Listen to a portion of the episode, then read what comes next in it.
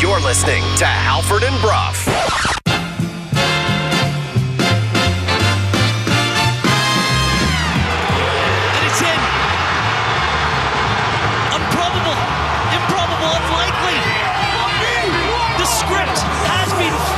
Yeah, obviously we want results. To me, it's the process. It means he gets results, you stupid chief! Dad, sit down. You would have a point if you were seven years old calling me. You're 21 years old. What are you doing, wearing a diaper? Good morning, Vancouver. 601 on a Wednesday. Happy Wednesday, everybody. It is Halford. It is Brough. It is Sportsnet 650. We are coming to you live from the Kintec Studios in beautiful Fairview Slopes in Vancouver. Jason, good morning. Good morning. A-Dog, good morning to you. Good morning. Laddie, good morning to you as well. Hello, hello. Halford and Brough of the morning is brought to you by the Dilawri family of Acura dealers. Experience the Dilawri difference today by visiting your nearest Dilawri Acura dealer. Today we are in hour one of the program. Hour one is brought to you by everythingfinancial.com. Financial freedom awaits. Book your introductory meeting today. Visit them online at everythingfinancial.com. We are coming to you live from the Kintec studio. Kintec Footwear and Orthotics, Canada's favorite orthotics provider, supported by over 2,500 five star Google reviews. Find your perfect fit at kintec.net. Big show on a Wednesday after a very quiet Tuesday in the world of sports. Uh, guest list begins at 6.30 this morning.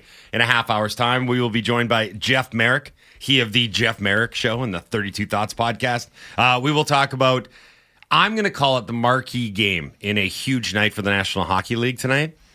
Your Vancouver Canucks, second in the Western Conference, taking on the 2022 Stanley Cup champs and the fifth place team in the West, the Colorado Avalanche. We'll talk to Jeff about that. We'll get into a bunch of other stuff going in and around. 14 games in the NHL tonight. It's a big night. So we'll talk to Jeff about that at 6.30. 7.30, uh, as we go to the Colorado side of things, Connor McGahey. He is the Avs play-by-play man for Altitude TV.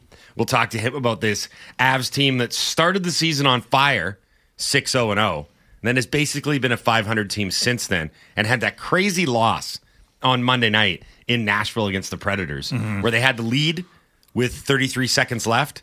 And then by the time regulation ended, uh, they had lost. And Rick Tocchet was talking about that uh, yesterday, and he was like, damn it, I wish that hadn't happened. Yeah, I- now they're going to be pissed off. Any coach worth his salt is like, ah, couldn't that have happened another time instead of the game right before we have to play them? So Connor McGahey at 7.30. 8 o'clock, uh, Alan Shipnuck is going to join the program. So he is the executive editor at the Fire Pit Collective and the author of a new book called Live and Let Die. Oh, what a clever title. The inside story of the war between the PGA Tour and LIV Golf. So I don't know much about golf, but I know Alan is like Yeah. one of the best golf writers on the planet. Well, he's been at the center of this story. He was the guy that got the quotes from Phil Mickelson. Right. Do you remember when he said, like, yeah, I know they do all this bad stuff in Saudi Arabia, but still. the money. I Yeah. remember that. Right. Yeah, no, Alan. Uh, like again, I don't know a ton about golf, but we've been trying. We've been chasing. I don't think Alan you can say that time. anymore because you've learned a lot about golf over the last few years. I know a with lot of this story. Uh, You know what? I know a lot about the golf drama. Mm-hmm. Like I don't know much about the actual sport. You know, like I don't know the rules, the etiquette, how to play it. Right. But, but the drama between live and the Well, there's a big Tour. stick. You're on Yeah. grass. Yeah, yeah. There's a tiny hole so there's really something far called away. like par. So some holes are par threes and par fours and par fives.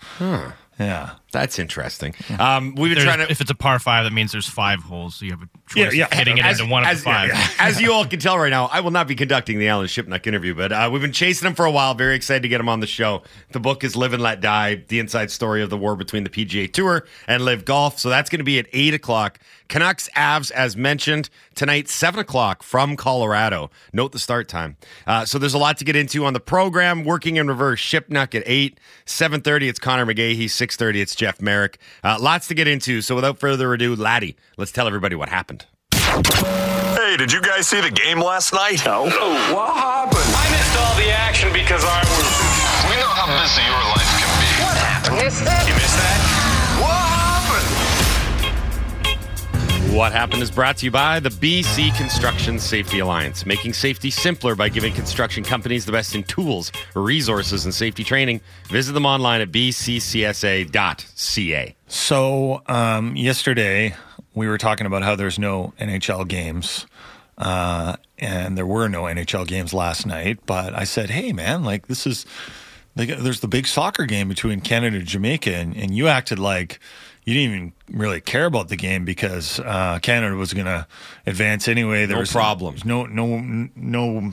You know, there's no tension left. They'd already gone down to Jamaica and won there for the first time in 35 years. They had scored two away goals and they were up 2 1. Yep. And uh, so this thing was just going to be a celebration, and uh, Canada at home. I mean, Jamaica. I don't know has ever won in Canada. Jamaica had never won a game on Canadian soil. Never won a game in Canadian soil. And, you know, so Canada was going to win this game over Jamaica and they were going to book their spot in the Copa America. And that was going to be great because they, they would have a chance to play teams like Brazil and Argentina. And, oh, it was going to be so much fun. You could travel to those games. And, and, uh, and, and then what happened? Uh, they lost 3 2. The worst possible scoreline in regulation because although the aggregate was tied 4 4, Jamaica had scored those three away goals and Canada went crashing out of the CONCACAF Nation League tournament. And what's more, now put themselves in a do or die match against Trinidad and Tobago to try and qualify for Copa America when all they had to do was finish the job last night. And, And it my- wasn't just that the Jamaicans won 3 2. It was that the Canadians actually, like, added to their aggregate lead and uh, then blew it. I was going to say, you know, yesterday my comments caught some, including Jason Brough, is a tad cocky, maybe overconfident. But through the first 45 minutes of the match yesterday at BMO Field in Toronto, in front of 18,000 Canadian supporters, Canada looked comfortable. They had gotten out to an early 1 0 lead thanks to an Alphonso Davies goal. Kyle Larin was buzzing up front, had a bunch of really good chances saved by Andre Blake, the Jamaican netminder. It looked as though that they were in cruise control, up 3 1 on aggregate with 45 minutes to go. It was comfortable. They even had that tiny cushion where they could allow and concede a Jamaican goal. Yeah. Because they had the 3 1 lead. They when they were up 3 1, they didn't even have to win the match yesterday. They could have lost and they would have been fine. They could have at least gone to penalties and they would have been okay. Right. Things would have would have gone been all penalties. right. They would have been alive at the very yeah, least. like Mexico went to penalties and they advanced. Don't even get me started on that one. Okay, yeah. Um, it was a collapse of epic proportions yesterday for Canada. They allowed three goals in a 16 minute span. At home, to a Jamaican team that I will remind you had never ever won on Canadian soil before, was without its best player in Michail Antonio, who the West Ham striker who suffered a knee injury, mm-hmm. and who, by all all indications in that match, should have been cooked. But here's the problem: Canada acted like me. They got too confident, too cocky. Some will say overweight and they all of a sudden, for no good reason, started acting like they had that match won. They started getting really casual with the way they were playing out of the back. There was a little tiny moment in the match, and I don't know how much of it you watched, but uh, in the 60th minute, so still there's a lot of time left to play, half hour or plus. And Canada was already mentally in like we're going to salt this 1-0 victory away mode. So a ball came through to the keeper Milan Borjan and time wasting is always a thing in soccer, right? When a ball goes back to the goalie, he'll pick it up and he'll lie on the ground for stealing a few extra seconds. Borjan made the decision when the ball came rolling back to him to flick it up in the air and then juggle it on his knees a couple of times to kill time mm-hmm. before gathering it and falling on the ground. And the, the, the fans in attendance all were like, oh, ole! Like, Yeah, oh, yeah, look yeah. at the keeper. And I remember thinking, that feels awfully cocky and awfully overconfident Mm-hmm. for a team that is nursing a one goal lead against a team in Jamaica that was fighting for its life in this tournament. That's the important thing to remember. Is there was a whole second chapter to this, which was Jamaica is not going to go down without a fight, and I think Canada and they have talent. and I think Canada naively thought that they would. And then it all unraveled. And look, for those of you that are saying, why are you spending so much time on this at the start of the show? The Canucks are playing the Avs tonight. We had four texts in, which is a lot, before the show even started, all talking about this massive, massive collapse. And because the story really isn't about just losing to Jamaica, because I'll be dead honest, it was damaging but not deadly. They still have a chance to qualify for Copa, which is the number one priority for them. Mm-hmm. They don't really care about this Nations League tournament. No. Nobody does.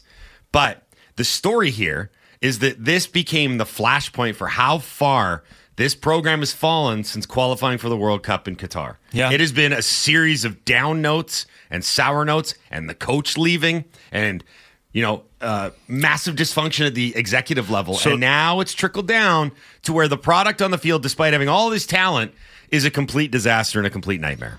So, do you have any time for these excuses? Like, uh, you know, they don't have a full time manager, so that that was one of the reasons why they lost, or they only played one friendly in their last window because they couldn't afford to book anymore, and you know that's one of the reasons why they lost. Because to me, you know, like. This is just, I, I'm not defending the organization. Believe me, there's nothing to defend there. Mm-hmm. But this to me is on the players and whoever the leaders are on that Canadian team that they played like that and and blew it. There's that old El Paso taco commercial where they're having the debate about soft shells versus hard shells, and then mm. the girl comes up with a package that has both. She's like, "Why not both?" I think that's the answer. Is like both can be true, both can be right. Well, not even both, all of the issues. they All- have the but- multiple, but, but, multiple but there, issues. there are issues organizationally and dysfunction within Canada soccer as an entity. And then there's dysfunction and a lack of harmony with the actual on pitch stuff. Do they often intertwine? Yeah, 100%. But yesterday, that comes down to the players on the pitch, the manager on the pitch, and their inability and really like a shocking lack of professionalism and accountability where there's got to be someone stepping up in certain moments, and whether it's the captain, the goalie who who did not play well, and I mentioned that little moment there of almost condescending play, I would call it. well, was it like when when uh, Eustáquio got taken off the ball?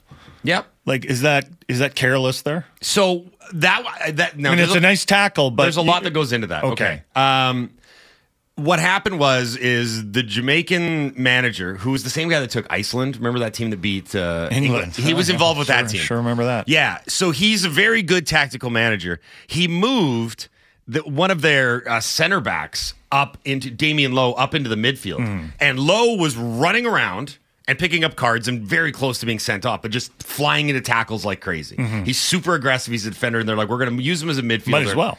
And he disrupted everything. So, like in hockey parlance, for people that are like, get to the hockey, that's like they brought in like a heavy forechecker. Yeah, and that heavy forechecker disrupted the entire game, Mm-hmm. and Canada didn't react to it.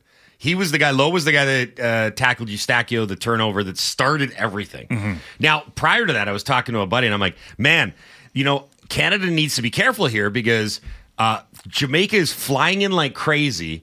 Partly because they know that their tournament lives and their Copa lives are on the line, but also because they've discovered a weakness and that Canada was playing really passive and almost kind of knocking it around like casually, like we're playing a Sunday pickup at the park with the lads. Like there wasn't any sort of energy or stick to itiveness from Canada. They thought they had won. And they started playing really dangerous casual balls in very like dangerous positions. Yeah. And Jamaica just came through and disrupted everything in a really short span. Like I said, their three goals came in a 16 minute span. So, look, I understand that we spent 14 minutes talking about this on a match that, again, you want to talk about dysfunction with the Canadian team. A lot of people couldn't even watch because it was on one mm-hmm. soccer. So I get that people will push back, and I don't really care. Don't Yeah, listen. I don't care either. Yeah, I don't care. honestly, that was it. that was Don't a, listen. Go away. Don't bother That, me. that was that was a that was a terrible terrible loss. Yep. For um, a soccer team that is our soccer team, our Canadian national soccer team, and we are hosting the World Cup in a few years, and the team and the organization is in shambles. Yeah, it's- they don't it's- even have a it's a- coach. well, they don't even have a coach. If you want to make so this, yeah, like like, like you this bring is up a this, good point. this is bigger than this is bigger than a loss to uh, Jamaica. If like they should beat Trinidad and Tobago, but they should have won yesterday, or they should have survived yesterday.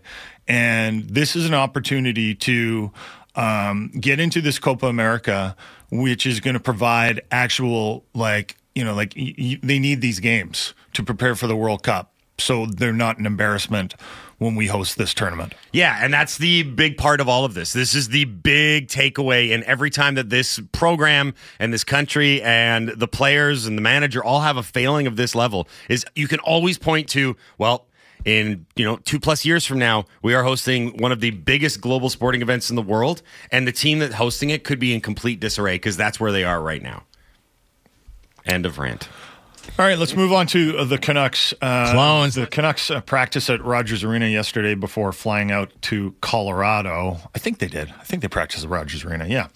Um, Nils Hoglander will be available tonight uh, after getting fined and not suspended for the slew foot uh, by the NHL. Um, Rick Tocchet, we mentioned this earlier in the show. Um, called tonight's uh, game a high alert game. and for two reasons. Uh, number one, it's the Colorado Avalanche. And, you know, they didn't win the Stanley Cup last year, but they had a lot of issues. And they did win it the, the year before. And it was one of the most dominant Stanley Cup runs I've ever seen. yep Um, so this is still a very, very good team.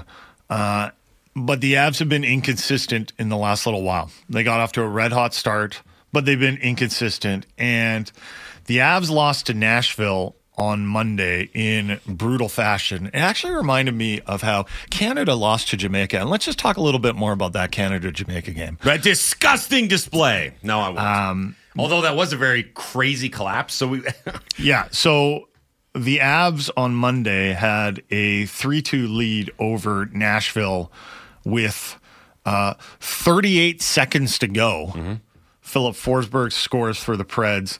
And then somehow, 16 seconds later, the Preds score again to win that game. Yeah, I've actually got. I had I pulled the audio um, the other day to play. We never got around to doing it, but it's actually Con- I'm pretty sure it's Connor on the call if I'm not mistaken because I took the Avs call because the it was it's great from a visitor's perspective because it's actually got energy, but it's that sort of I can't believe what I just witnessed energy. It was it's a shocking result. And for an Avs team that's had a lot of bad losses this year, that one is somewhere near the top, but I'm not sure if it's at the top. Like I was saying, they've, they've had a very strange year in Colorado because the record is good. They're 11 6 and 0. They're second in their division, which is fine. But after the hot start to the season, they've had four or five really damning losses where you're looking at the box score afterwards and being like, what's going on here?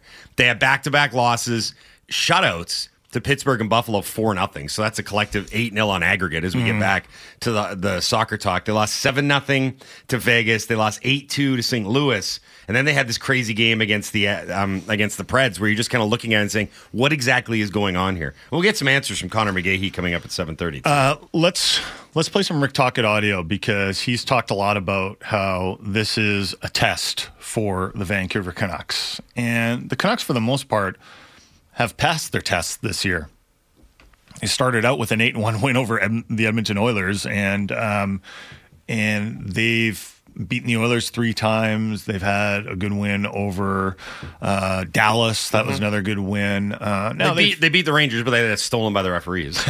yeah, they got it to overtime against the Rangers, and then it was stolen by the referees. Uh, so they have performed well in these big games, but I get the feeling that Rick Tocchet isn't exactly thrilled with how his team has played in the last little while. Even that win over San Jose, the work ethic was better, and I think he was like he was happier than the team's previous performance. But I, I get the feeling that he still thinks there's a lot of work to do. And this, let's just play a little Rick Tocchet audio here, Greg, um, talking about uh, how this is a big test going uh, into Colorado to play the Colorado Avalanche. Well, I think we played a little bit faster last night. You know, still not to the pace we want to, but I, I think we chipped away at some parts of our game to get it back. And um, you know, we're going into obviously one of the best teams' buildings. That um, I'm sure they're not too happy after the, their loss the other night. So, you know, high alert again, another high alert game. Pius Suter won't be available for the trip. He's still day to day with an undisclosed injury. They're going to need to update that designation, by the way, because he's been gone for a lot longer than day to day. Does it mean like concussion protocol or something or like? Yeah. Because I mean, like usually whenever they do that, it's like Who knows? He's been, he's been day to day for over a week. So now. Brody, the city worker, texted in this uh, early what we learned. We're going to read it now. Said uh, Brody says, "Good morning, guys." Well, good morning, Brody. Hello, Brody. He said when uh, Hronek was traded for, we were told a week or so. He played a few games and then done for the year. Blueger was a bruise, then he missed the first 12 games or so. Suter really had no mention, then he missed three games and will miss three more starting tonight. With the team announcing uh, Soucy gone for six to eight weeks, are we sure he is even still alive with Yeah. how they have treated the injuries? Uh, why is the team so afraid to give the public info? They are a very secretive group. They do not like any information getting out. Um, I don't know if you guys recall when they first came in, there were some leaks. I don't like those. They do not like leaks. That's how they run their operation. That's just how they are. They are a secretive group. Mm-hmm. They're like the stonecutters. So hey, you know, and and in some in some cases, there's something to be said for that, right? Like there's Jim Rutherford runs the ship. Uh, Patrik Allvin is the general manager, and they've had uh, Jim Rutherford has had a lot of success in this league. So maybe this is just something he feels that is needed, or the organization they feel is needed. But yeah, this Pius Suter's thing is interesting, right? Like day to day, day to day. And when you hear day to day, you're like, okay, well, we're going to ask you every day then. Yeah. And then for Pius Suter to not even like be on this trip, I know it's a short trip. It's three games, but it's three games in four nights. It's a short trip. But like this, this player who I think was playing pretty well, and I think they miss um, day to day, and now he's going to miss like know, like at least six games. Yeah, I mean it's it, well. If I remember it correctly, uh, Suter the day of the game that he was a, a late scratch, really, um, participated in practice. I think was a member of the game day skate. Was meeting with Taka before the game, and then it just kind of came down hours before puck drop that he was going to be made available, made unavailable. And you mentioned the day to day designation. Now, as it pertains to the big picture stuff, yeah, it's becoming abundantly clear whether you hear it out in public or through back channels that the organization from the highest reaches doesn't want to give anybody anything. That's really what it comes down to. I and I could care less. I think it's a great thing if you're winning games. Like that's a big thing. If you're 13 5 and 1, yeah, man, focus on the leaks and patch them up. Do a plumbing job. There's a reason that we jokingly, although not even jokingly at this point, referred to Patrik Allvin as Johnny Tight Lips. Like Yeah. he does not say much. Do you think they have a catchy song like the Stonecutters? Um, I don't. Maybe we won't know though because it won't get leaked they won't out. tell us. They won't Yeah. tell us. But you Should, know, I, should I try? They and, walk around the office, they're like, "Hello, number two. should I try and infiltrate them? it's just a subtle nod, and then they have a little decoder ring that they pass to one another. No, but Um, So another guy that's out, and they have given information on Carson Soucy six to eight weeks. Um, and Rick Tocchet was asked about playing without Carson Su- Soucy, and he says basically like, "Listen, we need to get the puck out of our end." And he said we have to play quicker and faster, getting the puck out right away. Uh, and he was talking about some of the, the the guys that have come into the um, lineup, whether it's you know Noah Juulsen or Mark Friedman or Akito Hirose. They cannot be holding on to the puck and getting stripped. So I think that's something to watch for tonight. When you play a team against the Avs that's going to pressure you because they have a lot of good talent, they have a lot of speed. Watch how the defensemen deal with it and also watch how the forwards deal with it because he also admitted listen like we need our forwards back quicker to help out. Think of uh, some of the goals actually the last two goals that seattle scored in the third period. They were all because there was pressure on the canucks defensemen and they didn't get it out or they didn't make, make the right play. Um, and that's a lot of the game right now. You know the canucks are trying to forecheck their way into defensive turnovers. But when it comes to these players that are, you know, let, let, let's face it, there's going to be two Canucks defensemen in the lineup right now that on a deeper team might not be in the lineup. Uh, I imagine Mark Friedman's going to play again because he played quite well, paired with Tyler Myers uh, against San Jose. I imagine they're not going to make any changes actually. So Juulsen will probably be in there. Hirose will probably sit. Those guys have to move the puck quickly. yeah, I mean, Right? the amount of times Get that, the just get the puck out. the amount of times that Tocchet used words like quick and fast and speed yesterday, uh, it was plentiful. And I think for two reasons. One, there's guys in the lineup that that isn't their forte, but also the opponent, the Colorado Avalanche. I mean, that's a team that's predicated on the way that it plays fast and up tempo and quick, highlighted by Nathan MacKinnon and Cale Makar. And by the way, But it's hard though, right? Like playing the puck quickly, moving the puck quickly. It's it's, it's way easier said than done. Oh, yeah. That's sometimes when you get yourself into mistakes. You're like, oh, I got to move this puck quickly. Oh, I did not see that guy. Yep. that uh, is a pizza. yeah, and Oh and- dear lord, what are you doing there? yeah. And that's going to be one of the challenges tonight. So we will look forward to this game. Coming up next with Jeff Marek, we're going to lead with this big matchup. Uh, it was funny. The NHL's already released their big um, morning skate newsletter for the day. And right atop it, Cale Makar versus Quinn Hughes. Everyone is aware of this matchup of, I will say it, the two best defensemen in the NHL currently. Quinn Hughes is number one, of course. We'll talk to Jeff Marek about that and a whole lot more coming up next on the Halford and Brough Show on Sportsnet 650. Everything Canucks before and after the games. Canucks Central with Dan Riccio and Satiar Shah. Subscribe and download the show on Apple, Spotify, or wherever you get your podcasts.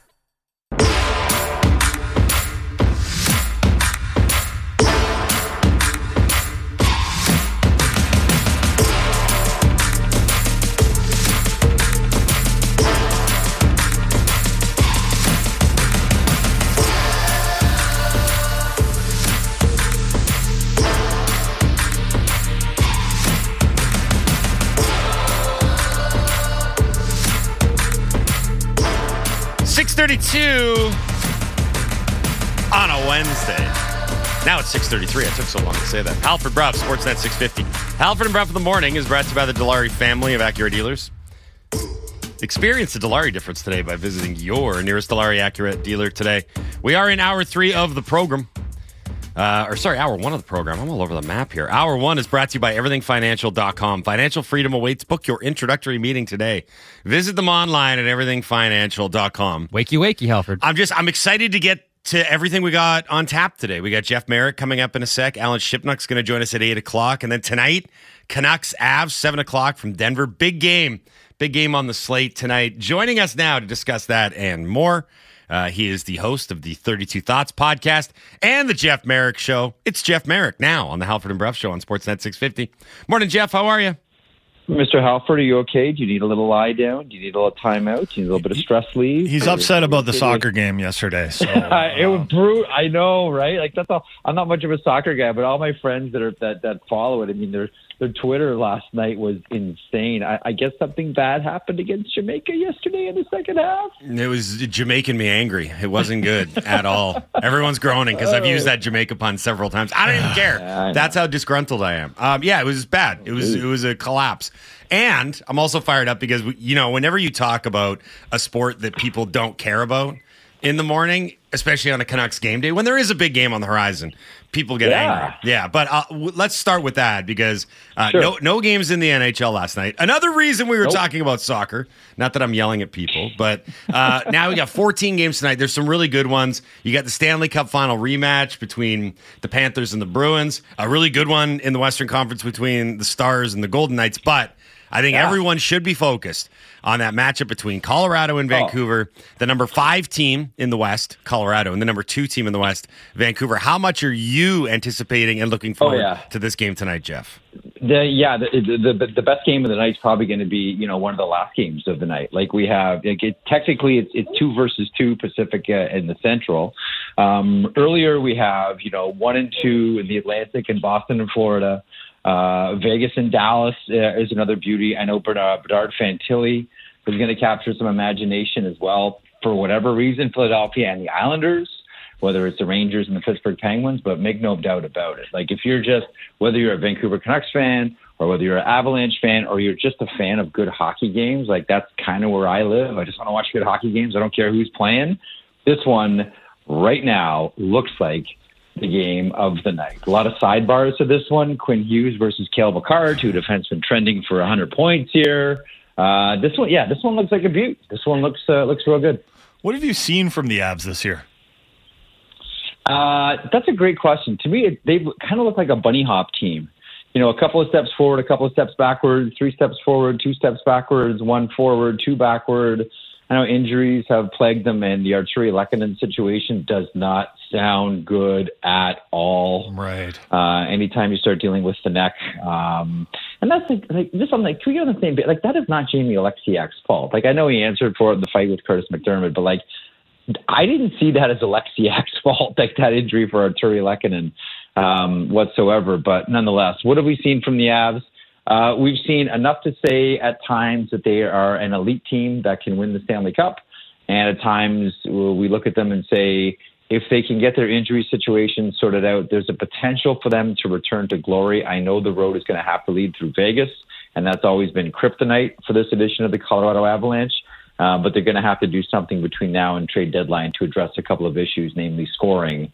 Um, so I think we've seen a couple of different teams from the from the Avalanche so far this season. What do you think? Well, I mean, I I haven't watched them play m- much, but I've just seen like the inconsistent scores and so i yes. uh, number one i wonder about the goaltending but you know before you, you joined us i was saying like you know you all remember the colorado run to the stanley cup uh, a couple of years ago and i think in, in my opinion just my opinion, that was the best team of the salary cap era. Like they were just so dominant in that run. But now they Yeah. don't have Landeskog and they don't have Kadri as their 2C. And you mentioned the Lehkonen uh, injury. So uh, is, is like a second line of Johansen between Drouin and Tatar, is that is that good enough? doesn't scare you. You're right. Like it doesn't scare you, and that's why I say they, they, you know, given the injury situation, and thankfully for the Avalanche, as as Lehkonen goes down, um, Valerian Nichushkin has been real good, comma again. Um, he's really picked up his play, but you're right. Like they're they are going to need some help. Like I, it, it sounds very much like Patrick Kane's going to the uh, to the Eastern Conference, and a lot of that has to do with travel. Um, but that's someone that the uh, the Avalanche could could could really use. And and the thing about the Avs too, and this is kind of like the Carolina Hurricanes. Like there are two teams that are sort of sneaky undercover when it comes to names that are out there and potential trades. That after the deals are done, we kind of find out that oh they were involved. Carolina and Colorado are always in around the big deals right? Whether it's uh, Jack Eichel or Taylor Hall or Artemi Panarin, like when there are big names that are out there, generally Colorado and Colorado is in. Carolina, Colorado is interested. Do they always get it over the finish line? No. And I think that's mainly because the Avalanche don't want to overpay and they don't want to, you know, shake hands with someone and lose a finger, uh, even though they're getting the player. But uh, it, it wouldn't surprise me if between now and, and trade deadline they they do something to uh, to address the the area that most needs addressing, and you nailed it, and that is scoring that can complement Mikko Rantanen, and Nathan MacKinnon, Valeri Nichushkin. I think they did, you know, they did all right bringing in Ryan Johansen. And by the way, just as an aside, was nice to see him go back to Nashville uh, and get a tribute, unlike what happened when he went back to Columbus. He went to Nashville, and, and well, I'll have a chuckle about that one, right, boys? Slightly Uh, different vibes. that Slightly different little, vibes upon the return. Little bit of a little bit of a different vibe, but um, listen, I mean, Avs like someone put it to me best on on Sunday. I was talking to someone about that Dallas Colorado game, and Dallas goes up three nothing. Tyler Seguin scores a couple of goals, and you think, wow, Dallas is you know really going to send a message here. And then Colorado rips off six goals in a row and are just dominant. And this one person put it to me perfectly. He said, "Look, when Colorado gets their Stanley Cup forechecking going, like when they get their Stanley Cup forecheck going, there's no one that can touch the Avalanche." Yeah. And you know, he's right. Like they were, like I have to really have a think about it in the salary cap era to, to try to get a handle on which was the most dominant team. But I I think you can make a case for the Avalanche, certainly. And I think what got them there was that forecheck. And if they can establish that and keep that rolling, good luck to anybody eh, outside of maybe Vegas, who I mentioned has always been kryptonite. Um, good luck to anybody in the Western Conference because that forecheck is suffocating for, for any team in the NHL. Do you feel like you've got a handle on the Canucks yet, or do you still need some time? Because I'm still in the time category. So sports is an interesting place. So sports exists in that middle ground between what your head believes and your heart feels. And my heart really wants this to be to be legit and not to be fool's gold.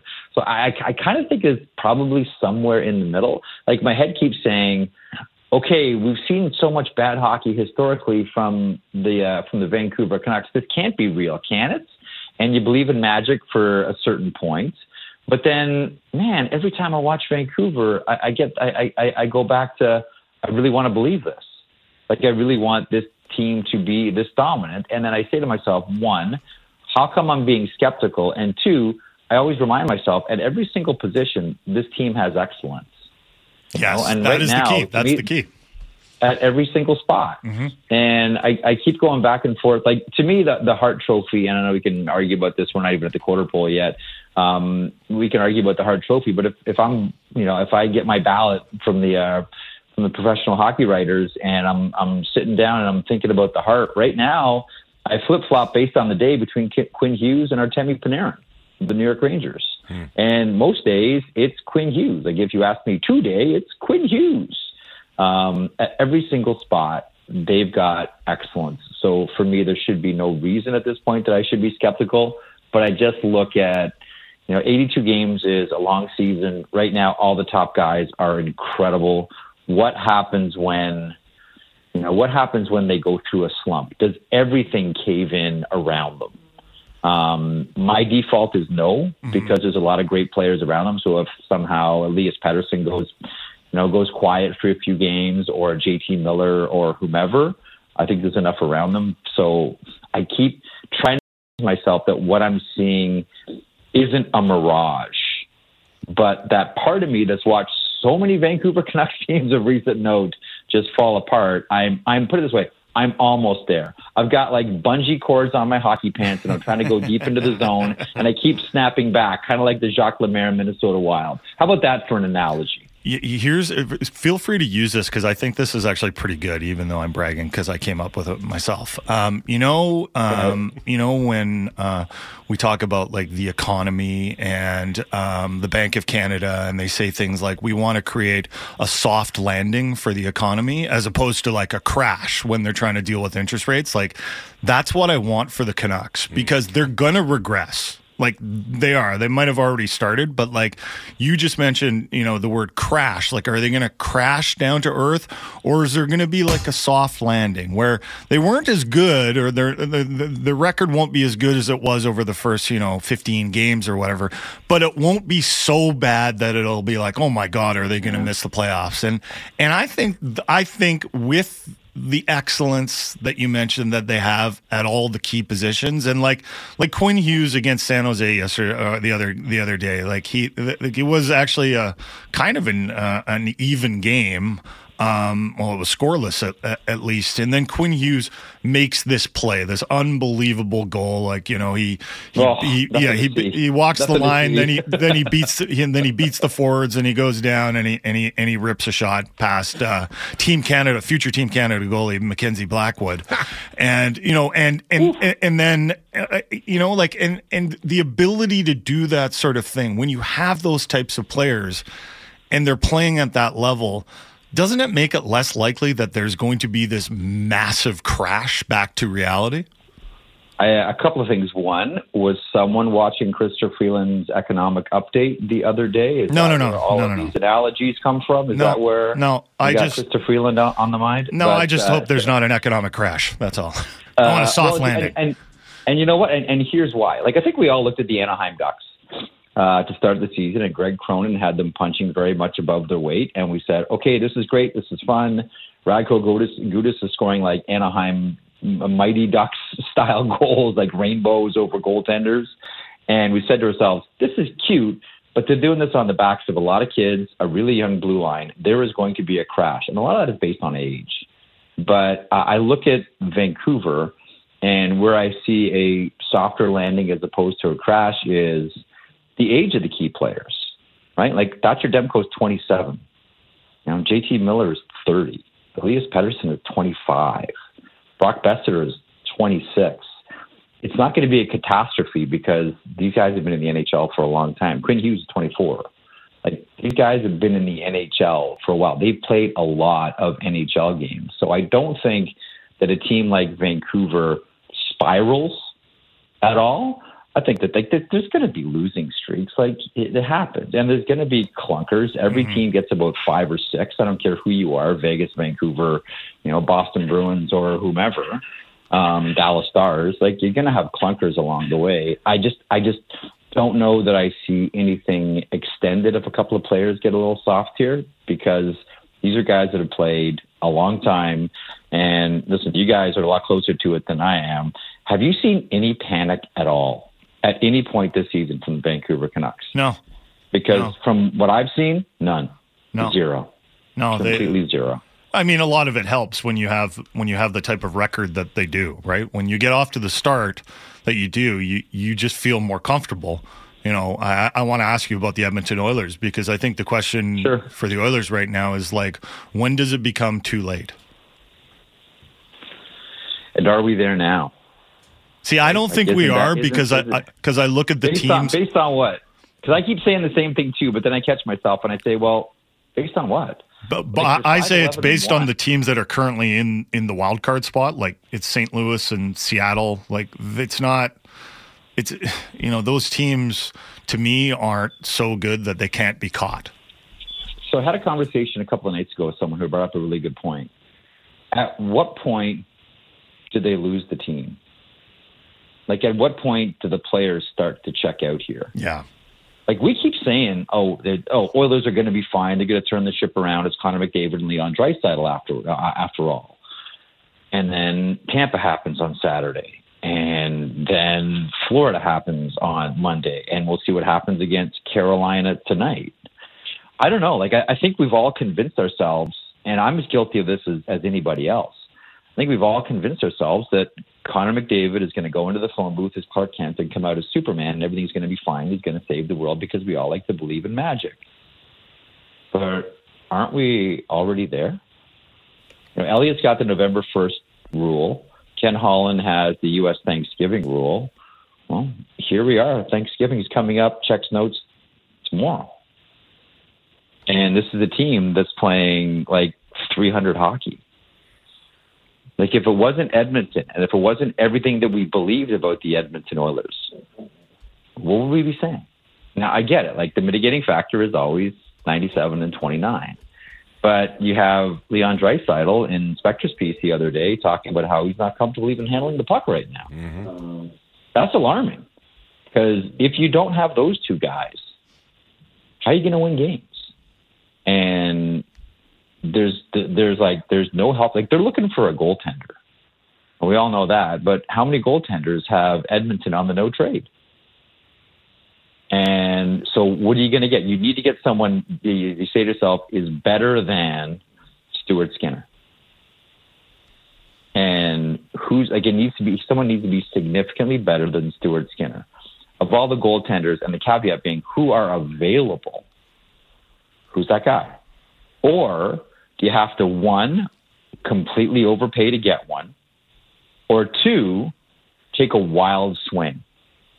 And you know, I don't know, like call the Detroit Red Wings about Alex Lyon and hope that he can do for you what he did for the Florida Panthers down the stretch last season. But again, that's a that's that's a that's a complete hope play mm-hmm. because you don't know.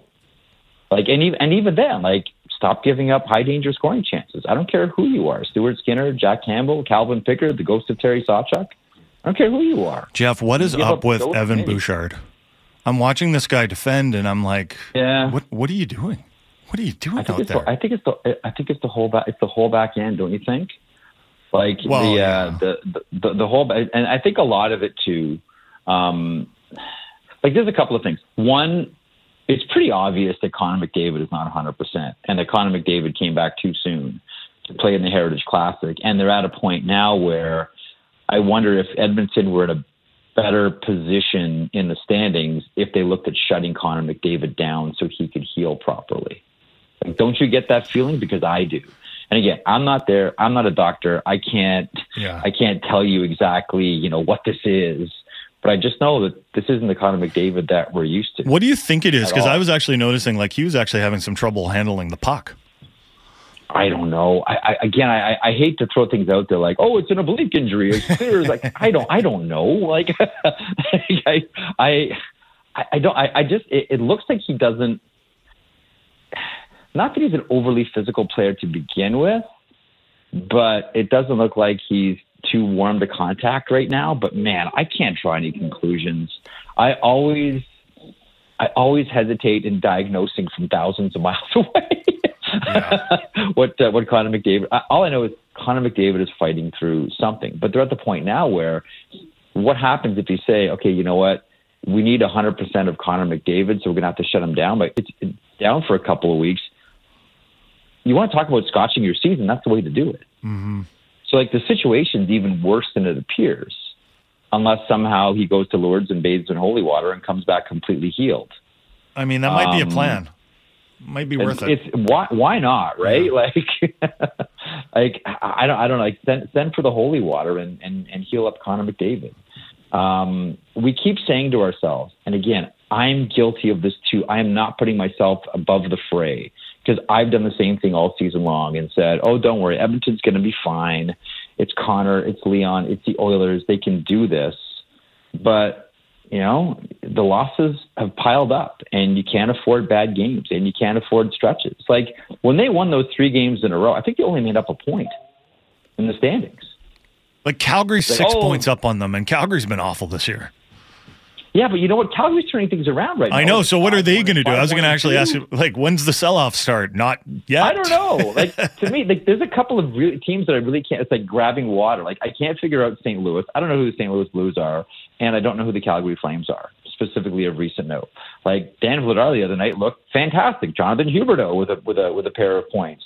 Um, uh, they win in a game in overtime.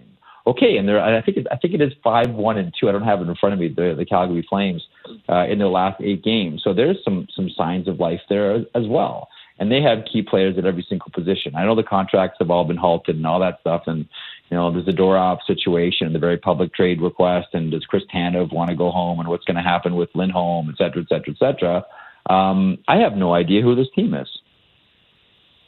I, I, I honestly, I have, I have no clue. All I do know is that they are a healthier and more productive team right now than the Edmonton Oilers are. And every, it's like with Edmonton, it's not an 82 game season. It feels like at this point, it's 80, it's an 82, it's, it's 82 one game seasons mm-hmm. Yeah. because that's what we're doing. Like it's like after the Tampa game, okay, we're treating that like it's an entire season. Florida game, same thing. And after the Carolina game tonight, we're going to do the same with the Oilers. Again, not an 82 game season, 82 one game season. Yeah. for the Oilers. That's year. a that's a stressful way to go through an entire Oh. regular season Good of hockey. luck. Jeff, enjoy all these games tonight. Uh, thanks very much for joining us. We always appreciate your insight and love chatting hockey with you. Yeah, man. Every week it's a, it's a highlight for me too. You be well, boys. We'll talk in seven days. Yep. See you, See you, Jeff. Jeff. Thank you. That's Jeff Marek, uh, host of the 32 Thoughts podcast and the Jeff Marek Show, which you can hear right here across the Sportsnet Radio Network. Okay. Uh, six o'clock hour in the books. Seven o'clock hour underway. At 7.30, we're going to be joined by Connor McGahey.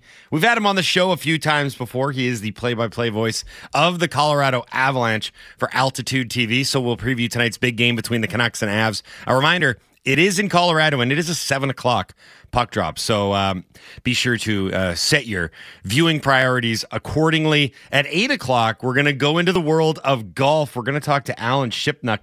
He's got a new book out, LIV and Let Die, the inside story of the war between the PGA Tour and LIV Golf. Uh, very interested to talk to Alan about that book. He also had another book that had just come out recently about Phil Mickelson. So there's lots to get into with Alan Shipnuck at 8 o'clock. 8.30, we're going to be doing what we learns as we always do. We've got an open segment coming up. We can talk about anything you guys want to discuss. NHL, international competition. I know lots of you are dying for us to jump back in to soccer talk, so we could do that as well. Anything you guys want to discuss, open segment coming up on the Halford and Brough Show on Sportsnet 650.